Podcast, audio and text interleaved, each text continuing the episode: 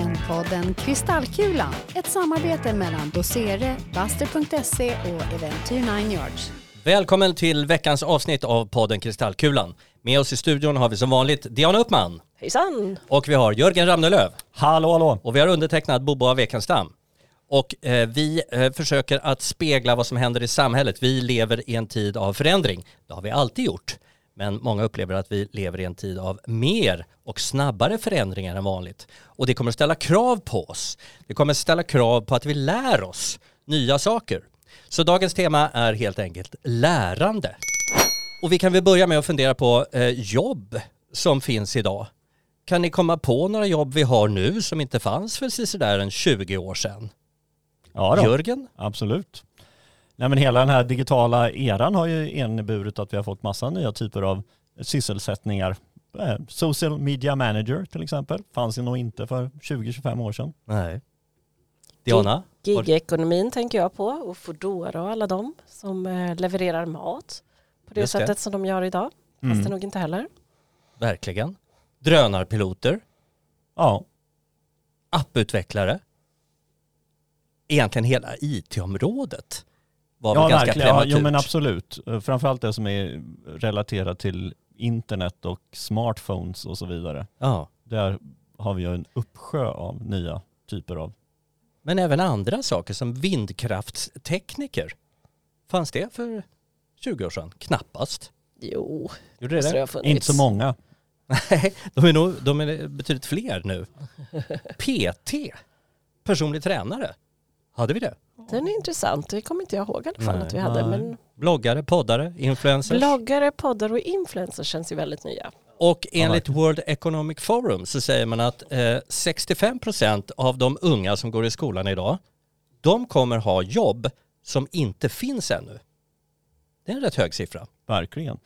Ja, men det, det är ju lite intressant där, men man pratar ju alltid om att just tekniken liksom knuffar ut människan från olika typer av situationer och från arbetsmarknaden och sådär. Det är det är en klassisk mantra när det gäller artificiell intelligens till exempel, att det kommer att knuffa ut människan. Men än så länge så visar historien att det är precis tvärtom. Det försvinner jobb, men det kommer nya jobb istället. Precis.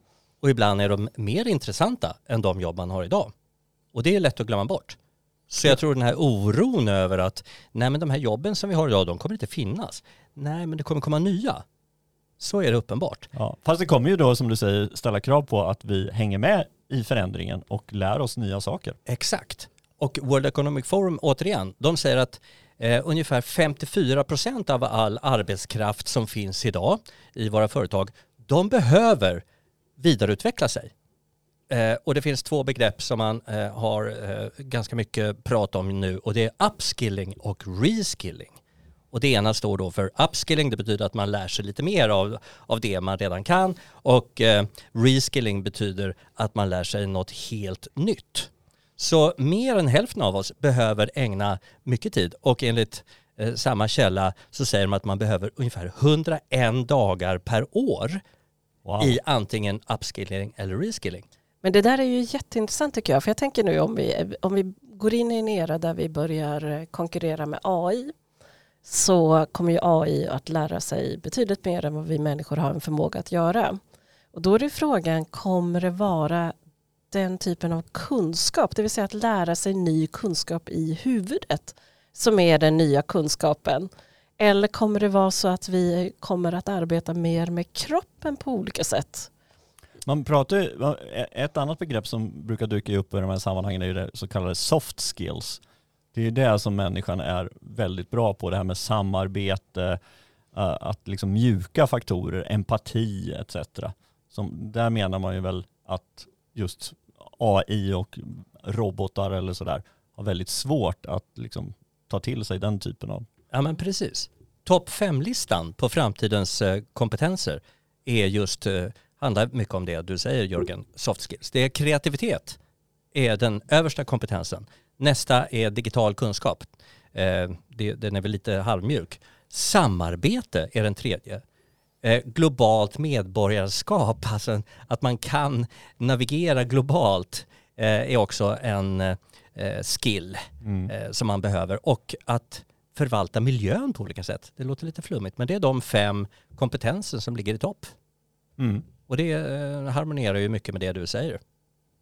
Ja, jo, ska man ge något karriärråd till sina barn så är det väl läs den där listan. Där Ja, har ni vad ni ska syssla med när ni blir vuxna. exakt. Eh, nu har ju regeringen eh, infört, eller kommer att införa, från 1 januari någonting som heter omställningsstöd. Där man har möjlighet att vidareutveckla sig eh, och få betalt upp till 80% av lönen till en viss nivå. Eh, och man får hålla på i 44 veckor här för mig att det eh, är. Eh, det är ju ganska generöst. Har du tänkt att vidareutveckla det Diana? Jag har precis vidareutvecklat mig Ja, i två år. Du har läst filosofi? Jag har läst annat. filosofi. Ja. Så eh, jag har passat på att vidareutveckla. Nej, men jag tycker det är intressant. eh, Just att läsa filosofi var ju intressant för det är ju egentligen att lära sig att ställa frågor som en kompetens egentligen. Eh, och inte att mata in massa ny kunskap. Ehm, men om vi hoppar över, jag, jag tänker fortfarande på det här. Idag så tänker man att allting utvecklas exponentiellt. Är det så att den mänskliga kunskapen, det vill säga vår förmåga att problemlösa, skriva, läsa, räkna matematik etc. Eh, ha kunskap om olika saker. Är det en utveckling som går exponentiellt så att vi måste därför eh, avsätta så pass mycket tid så att vi hela tiden hänger med? Eller kommer det digitala lösa det här till oss? Att vi bara slipper egentligen kunna någonting och bara kan slå upp det istället. Lära oss lite på YouTube. Mm. Du menar alltså att det här som, som vi pratar om med soft skills, att det är det Mm. som betyder någonting. Vi Ja. behöver inte veta vad det- sju gånger sju är. Det, det klarar datorerna. Lite, lite undrar man ju över, eh, ni har ju ungdomar som går i skolan idag eh, som Ja. inte riktigt lär sig att skriva eh, för hand va? Nej, Eller Stämmer det? Mm. Nej men det, var, det är väl inte någonting som prioriteras. Och man lägger inte prioritering på att stava rätt heller därför att det finns stavningskontroll, Ja. stämmer det? Det stämmer. Det stämmer. Mm. Jo, nej, men det, och det, det finns ju något, kan jag tycka, något rationellt bakom det. Alltså, alltså det där vi, som du säger Diana, liksom. varför ska vi, det är bättre vi fokuserar på sånt som vi inte kan få hjälp med och liksom utveckla de färdigheterna istället för att liksom ägna oss åt att göra saker som någon annan på ett enklare och bättre sätt kan lösa. Som en dator. Men då, då undrar man, om man inte då har en dator eller mobiltelefon i närheten, vad gör man då när man står i butiken och det står 25% rabatt på eh, tomaterna och man inte kan räkna ut vad det blir?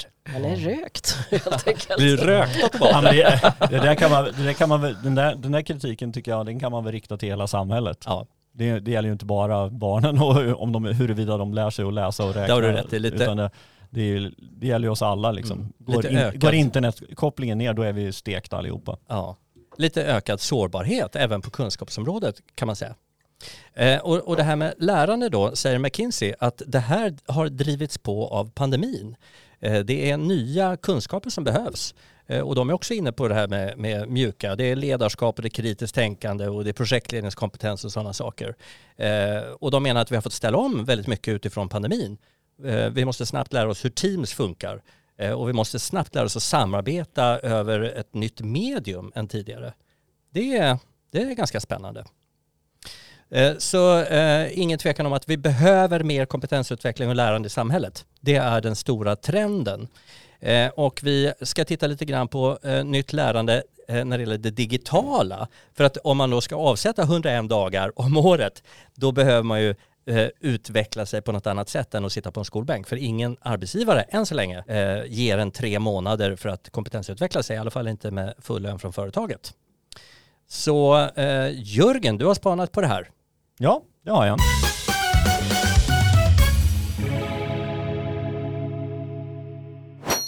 Det är väl lite så här att det handlar ju inte bara om att liksom få tiden utan det handlar ju också om att förändra pedagogiken till viss del och också skapa en helt ny eh, åtkomst till kunskap överhuvudtaget. Jag menar, tittar vi långt bak i tiden då var vi väldigt geografiskt begränsade för vilken typ av kunskap vi kunde ta till oss. Liksom. Det var den närmaste skolan, det närmaste universitetet och de människorna som var där som kunde hjälpa oss med att bli smartare och lära oss i nya saker. Nu i den nya digitala världen så är den här kunskapsinhämtningen mycket mer gränslös och global.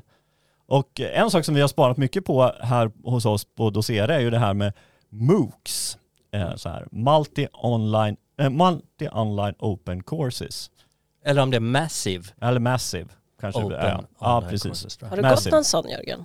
Ja, jag har gått en sån. Mm. Jag har gått på eh, Coursera. Jag har gått och läst mig om, om eh, framtidskunskap faktiskt. Lämpligt. Äh, otroligt enkelt och smidigt. Och det här har ju, har ju några år på nacken. Vet ni när den första Multi Massive Online Open Course 2003 kanske? Fyra? 2003? Jag tror att den handlar i alla fall om AI och fick fruktansvärt många deltagare. Eller? Nej, inte riktigt. Inte den första, inte den allra, allra första. Den första som man brukar säga är, kom 2007 faktiskt. Det var en professor som heter David Wiley vid Utah State University som startade och den hade 25 deltagare. Okej, att då var det inte jag Däremot tänkte så, jag tror att du är inne på lite Boba, är världens mest populära MOOC. Säkert. För det är faktiskt eh, Machine Learning vid, eh, vid Stanford University. Den har i dags dato 3,7 miljoner studenter Som gått den kursen. Samma kurs. Ja. som har gått samma kurs. Men du Jörgen, för den som inte vet vad MOOC, eh, har aldrig hört talas om det. Eh, vad, vad, vad betyder det egentligen? Hur, hur gör man för att gå en MOOC-kurs? Ja, men man kan nog göra det på flera olika sätt. Det finns en antal, eh, den allra, allra största aktören är en amerikansk som heter Coursera. De har i ungefär 97 miljoner studenter. Mm. Det är bra mycket mer än de flesta universitet kan jag säga. Mm. ungefär typ alla andra tillsammans.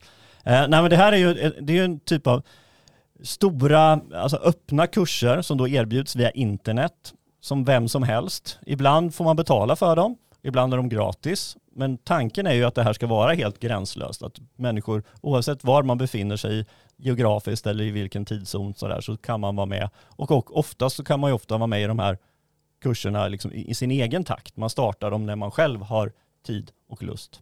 Och det är de stora kända universiteten, typ Harvard, Stanford etc. Absolut. Mm. Nej, men Coursera då som är, är den största aktören, de har ju samarbeten med väldigt många institut och universitet. Så man, det är ju som en plattform kan man säga, där man då går in och så söker man efter vilken typ av kunskap man är ute efter och då får man ett antal förslag. Så den eh, kursen som jag själv gick där då eh, hölls egentligen då av Institute for the Future i eh, Palo Alto. Okej. Och man får poäng och credits och sådana saker på den Ja, här. man får ett cert- certifikat Mm. utfärdas efter varje delkurs sådär, som man sen kan använda eh, färdiga att eh, lägga upp på in LinkedIn till exempel. Så CVn eh, i framtiden kommer att bestå av mycket poäng från kända universitet som tidigare inte var möjligt. Men det är ju det här som jag tycker är intressant just med den här exponentiella kurvan av kompetens. Att eh, tidigare så var ju ändå universiteten någon slags, eh, vad ska man säga, eh, en kulle som skulle, eller en barriär att komma in på universitetet. Och idag så är det många online-universitet eh, och kurser som gör att fler och fler kan läsa på universitetet och ha möjlighet att delta i universitetskurserna. Och det kommer ju att exponentiellt öka kompetensen generellt i samhället. Vi kommer ju ha fler som har eftergymnasial utbildning med stor sannolikhet. Och det intressanta är ju att de här kurserna behöver man inte ha eh, inträdesbarriärer på. Utan det är väl för vem som helst, även om jag har dåliga gymnasiebetyg eller kanske inte ens gått gymnasium så kan jag ta en kurs på Harvard, eller hur? Du ska väl klara den och ha språket engelska kanske? Ja, jag måste klara kursen. Mm. Men för att, att få gå kursen behöver jag inga, eh, så att säga, ehm, meriter. Och här tycker jag det finns ett intressant dilemma, apropå det du sa, att, just med, att förr var vi liksom ganska välkända universitet. Man var, var ganska säker på att någon som hade gått på ett visst universitet just hade en typ av kompetens och liksom kvalitet i sin utbildning. Vad vi kommer att, att liksom behöva hantera nu här i världen är ju ett, ett, en uppsjö av både kända och okända. Det kommer ju komma många studenter eller många arbetssökande som kommer att säga liksom, jag har en civilekonomexamen från universitet X i land Y.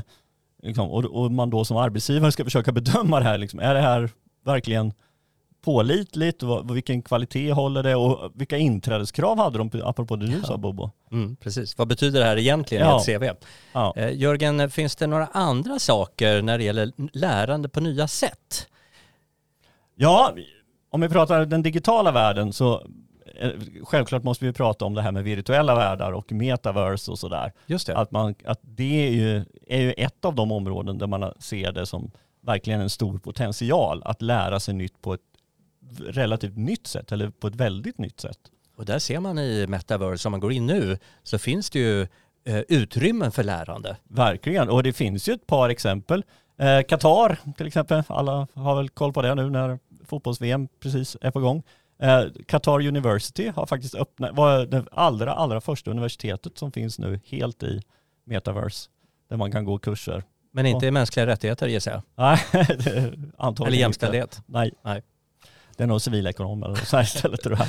Eh, Nej och sen så har man ju, vi har ju sett, alltså det här är ju det är ju någonting som faktiskt redan finns. Det är ju inte, inte någon framtid som vi ser utan det är ju faktiskt realitet i redan nu. Ser vi något i Sverige? Ja, jag har till exempel sett ett exempel att jag tror det var Umeå kommun som hade ett, eh, en kurs för sina anställda i, helt virtuellt. Mm. För att Mm. kunna liksom, du kan ju få till en praktisk dimension i det här som vi inte hade för, vi inte Mm. kan ha annars. Och vad ser du framtiden nu? Om vi säger så här att vi har eh, skolor som är fysiska eh, och så börjar vi kliva in i metaverse. Vad ser du för möjligheter för skolor och befintliga universitet då? Eh, Jag tror, är man posit, positiv så tror jag att här finns det ju stora möjligheter just att, att just vidga liksom, upptagningsområdet, att också hitta en annan dimension i sitt lärande. Och där tror jag nog att vi kanske inte riktigt är än. Att pedagogiken är inte riktigt där. Vad är det då som är så unikt med den här digitala världen och utnyttja den i för ett sätt att lära oss nytt på, på, på kanske lite nya sätt och på, framförallt på bättre sätt. Mm. Ja, för det tycker jag också är intressant. För det lilla jag har sett så har det antingen varit skärmar på väggen, det känns ju inte jättespännande, det är ju som ett klassrum. Eh, eller så är det, eh, vilket i och för sig jag kan se en fördel i, det att det är en maskinpark, man kanske lär sig om en maskin. Och så får man själv stå och mecka med den här maskinen fast den är då virtuell. Och det finns det ju säkert eh, ganska bra så jag kan tänka mig att många maskinparker är väldigt dyra. Så på så sätt så är det kostnadseffektivt att ha den här typen av kurser. Men det är inte så spännande. Det är inte en ny pedagogik precis som du säger. Så man skulle ju vilja se en helt ny pedagogik växa fram med ett metaverse som tar liksom tillvara något annat. Ja, nej, men jag tänker, ett exempel skulle kunna vara, att du har en historielektion. Att istället för att liksom läsa en bok eller se en film eller så, här, så, så blir du själv transformerad eller transporterad. Tidsmaskin! Tidsmaskin. Wow, Exakt. äntligen! Jag skulle absolut gå den. Ja, ena, ena dagen, så, eller rätt som det är så är du helt, liksom, står du där inne i romarriket och tittar mitt eh, på åskådarplats på Colosseum och kan verkligen känna. jag hade ju liksom, gått till Platon. Ni är så himla mycket med blod och kött och auktoritära Ja, regimer här. Härligt. Eh, Så jag går till Platon och så Ja. frågar jag lite grann vad han Ja. säger om demokratin. Ja, Som en sann filosof. exakt. Härligt. Ja men vad intressant Jörgen. Mm. Jag tänker att vi skulle kasta oss över det sista ämnet för dagen eh, som handlar om innovation.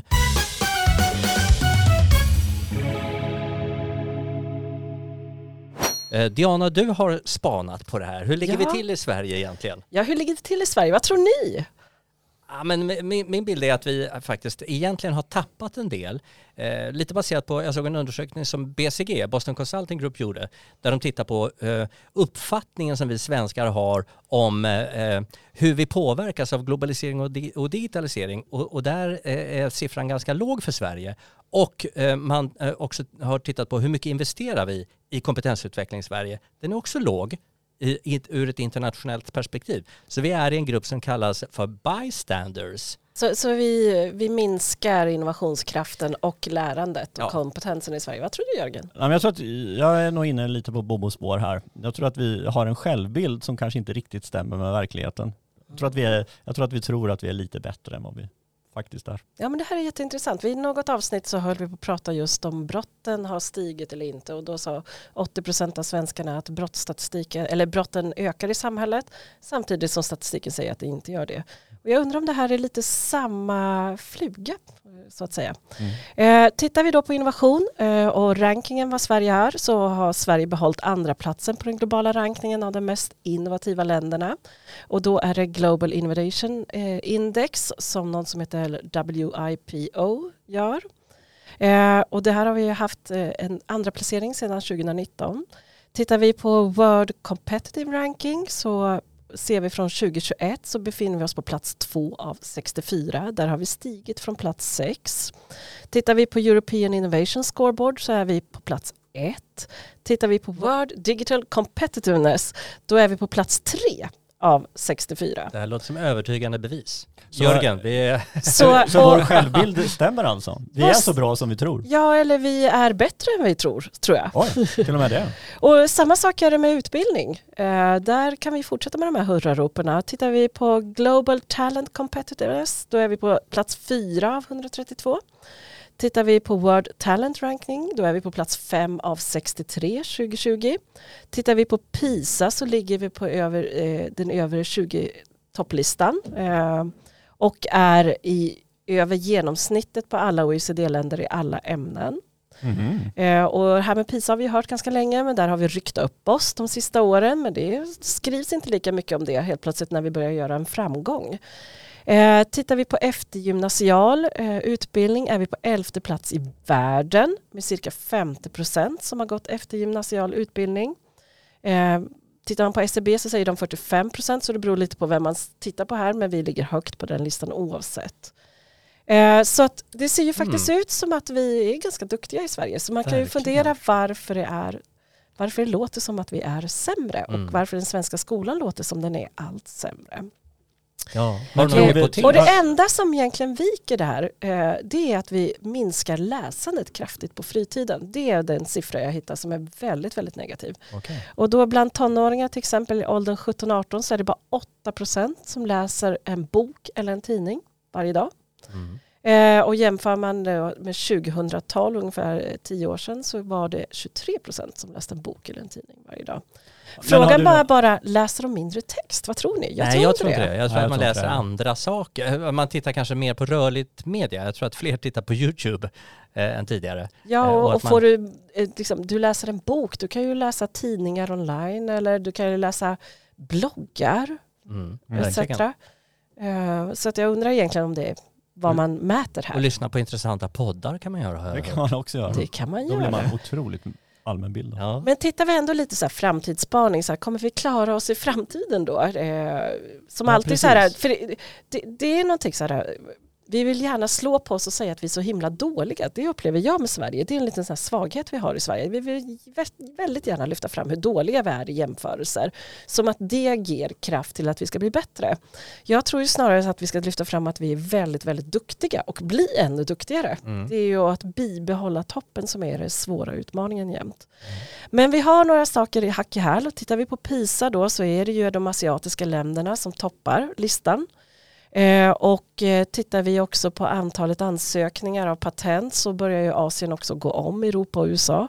Så att vi har ju en eh, stor konkurrent med Kina till exempel som går oss lite hack i häl. Och det är ju verkligen uppfattningen, Jörgen återigen, vi har ju varit i Kina. Mm. De, de verkar studera väldigt hårt. Jag har en kompis som bor i Kina och hans barn gick i kinesiska sk- skolor och de kom hem och grät för det var så oerhört tufft. Då hade de väl lite problem med språket också förstås men eh, enormt tempo. Och det där är också jätteintressant för eh, en annan som toppar listorna många gånger är ju Finland och de har liksom Sverige att det ska helst vara läxfritt. Mhm. Eh, och man satsar istället på en annan pedagogik och då kan man fråga sig om eh, utan tillkunskapen kanske i Kina eh, mot att tänka självständigt problemlösande eh, eller någonting liknande. Så att det är ju hela tiden den här vad, vad liksom föder en innovationskraft och jag tror just att problemlösande, att kunna ställa frågor är en innovationskraft. Att ha frihet att tänka fritt är också en innovationskraft. Och våga, ska bli- våga ställa dumma frågor, är inte det en betydelsefull egenskap? Ja, det vet vi att Einstein gjorde och han, det gick ganska bra för honom. Mm. Jag funderar också på hur, jag, hur, hur det, när man, man refererar ju väldigt ofta till PISA som att det skulle vara liksom the holy grail för hur, hur smart eller duktig man är. Men det är ju, det är ett väldigt liksom, naturvetenskapligt, sä- alltså det är de sakerna man mäter. Samtidigt säger vi ju själva här att det vi ser framtiden är soft skills. Och det mäter ju inte PISA överhuvudtaget om vi är bra på det eller inte. Nej, Eh, Så frågan är liksom, om det är framtiden, är det bra då att vi hänger upp vår, vårt lärande eller vår idé om lärande på PISA-tester? Det är, en jätte, det är en jättebra fråga. Eh, eh, idag så drar man ju någon slags eh, linje över till innovation att problemlösande förmåga och kunskaper i naturkunskap och matematik ger också möjlighet till fler innovationer exempelvis. Men det är inte bara det som gör att Sverige har en god ställning på innovation och EU-kommissionen har lyft fram varför Sverige just har en ledande roll. Och vad tror ni det är? Nej, men jag tror, om jag skulle gissa så skulle jag nog gå in lite på det spåret som Bobo var inne på nyss här med här liksom möjligheten till fritt tänkande och, och öppet samhälle, tror jag. Fritt tänkande, öppet, öppet samhälle men också soft skill. Det vill Mm. säga vi är duktiga på att samarbeta, vi är duktiga på att dela med oss, vi satsar på små och medelstora företag och att de går tillsammans för att innovera tillsammans. Vi har en väl utbyggd infrastruktur inom data och IT och vi har också en ganska hög utbildningsnivå. Så att det är de sakerna som man lyfter fram i EU-kommissionen. Mm. Så jag skulle vilja säga lite mer heja Sverige, stå på er. Mm. Så framtiden är att vi, eh, vi är bra och vi behöver den här insikten som du har levererat Diana för att bli ännu bättre. Har du någon tanke Jörgen på du, när det gäller nytt lärande? Vad tror du framtiden innehåller? Du var lite inne på virtuella världar etc. Ja, Nya- nya jag, jag, tror, jag tror att det, den digitala tekniken öppnar upp väldigt mycket nya möjligheter. Men den, det, det vi verkligen måste ta, försöka att ta oss an nu, det är att hitta en ny typ av pedagogik och en ny typ av, liksom verkligen suga ur det, det som är nytt och spännande och mera värdefullt ur den här typen av eh, tjänster och möjligheter. Mm. Diana? Ja, jag håller med där. Och jag, det jag tycker är väldigt intressant av de yngre medarbetare jag har mött under de, ett stort antal år här nu, det är ju hur man eh, ställer frågan i sociala nätverk och hur man ställer frågor in till Youtube etc. Så att problemlösningen nu är inte en liten, liten kluster på en arbetsplats utan det nya är ju att man öppnar upp, precis som vi egentligen börjar med, att man har de här soft skillen, att man öppnar upp till många, många fler och så ställer man frågan öppet globalt egentligen och så innoverar vi tillsammans globalt. Vi blir ju på något vis tillsammans en ännu bättre AI. Mm. Wow. Härligt hörni. Det var en bra avslutning tycker jag. Ja det var det.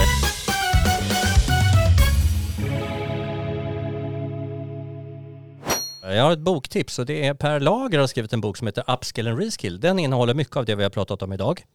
Eh, och så vill jag tipsa om Carol Dweck som har skrivit en bok om det här med mindset. Hon pratar om growth mindset och fixed mindset. Eh, och betydelsen av att vi har ett growth mindset, vilket innebär då att vi tror att vi kan förkovra oss, vi kan lära oss nytt. Och fixed mindset är eh, tron på att ja, men jag är inte begåvad eller det- jag kan, det är ungefär det jag kan lära mig. Så eh, det är också ett boktips, Carol Dwight, Bra. eh, Growth Mindset. Det var allt vi hade för idag. Tack Jörgen, Tack Bobo. tack Diana. Tack så mycket. Och tack till vår producent Anette Mörk från Eventyr 9 Yards. Det här var sista eh, podden för i år. Så att vi vill önska våra lyssnare god jul. God God jul. jul. Och eh, vi avslutar som vanligt med en låt eh, och eh, vi har pratat utbildning och vad kan vara lämpligare Ja, det, det, den är kanske lite negativ, men vi ska lyssna på Another Brick in the Wall av det kända bandet Pink Floyd. God jul som sagt, hej då! Hej då. Hej då. We don't